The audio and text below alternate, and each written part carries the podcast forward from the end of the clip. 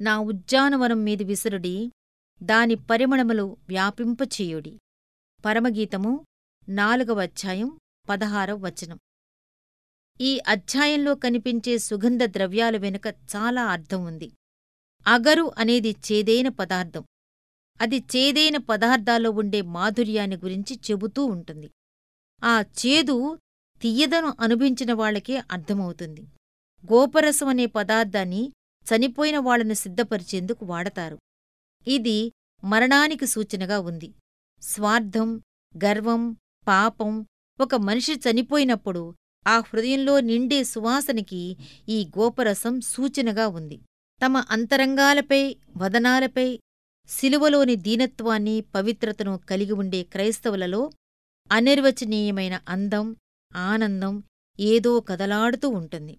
ఒకప్పుడు వారిలో రాజ్యమేల లక్షణమేదో ఇప్పుడు నశించిపోయి వారు క్రీస్తు పాదాల వద్ద ఉన్నారనటానికి ఇది ఒక పరిశుద్ధ సాక్ష్యం. విరిగి నలిగిన హృదయాల్లో ఉండే ఆకర్షణ దీన మనస్సులో నుండి వెలువడే నిశ్శబ్ద సంగీతం విరబూసిన పూరెమపై మంచు బిందువులు నిలిచి దానికి చేకూర్చే వింత శోభ. పరిమళ తైలం అనేది సుగంధద్రవ్యం వేడిచేయటం వల్ల తయారవుతుంది. అగ్ని జ్వాలల గుండెల్లో నుండి పైకెగసే సుగంధ మేఘమే ఈ పరిమళ తైలం. ఏ హృదయంలోని మాధుర్యం శ్రమల వేడిమికి ఆవురై వ్యాపించిందో ఆ హృదయానికి పరిమళ తైలం సూచనగా ఉంది. ఆ సుగంధపు ఆవిరి స్తుతి ప్రార్థనల పొగలుగా పైకి లేస్తుంది. మనం మన హృదయపు పరిమళాన్ని సౌరభాన్ని మాధుర్యాన్ని వెలువరిస్తున్నామా? పర్ష్యాదేశపు గాథ ఒకటి ఉంది. ఒక బాటసారి ఒకచోట పరిమళాన్ని వెదజల్లే బంకమట్టి ముద్దను చూశాడు. ఆ ప్రదేశమంతా దాని సువాసన వ్యాపించి ఉంది.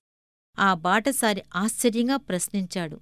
నువ్వు సామర్కండ్ ప్రాంతంలో తయారైన పరిమళ తైలానివా? ఇలా మారువేషంలో ఉన్నావా?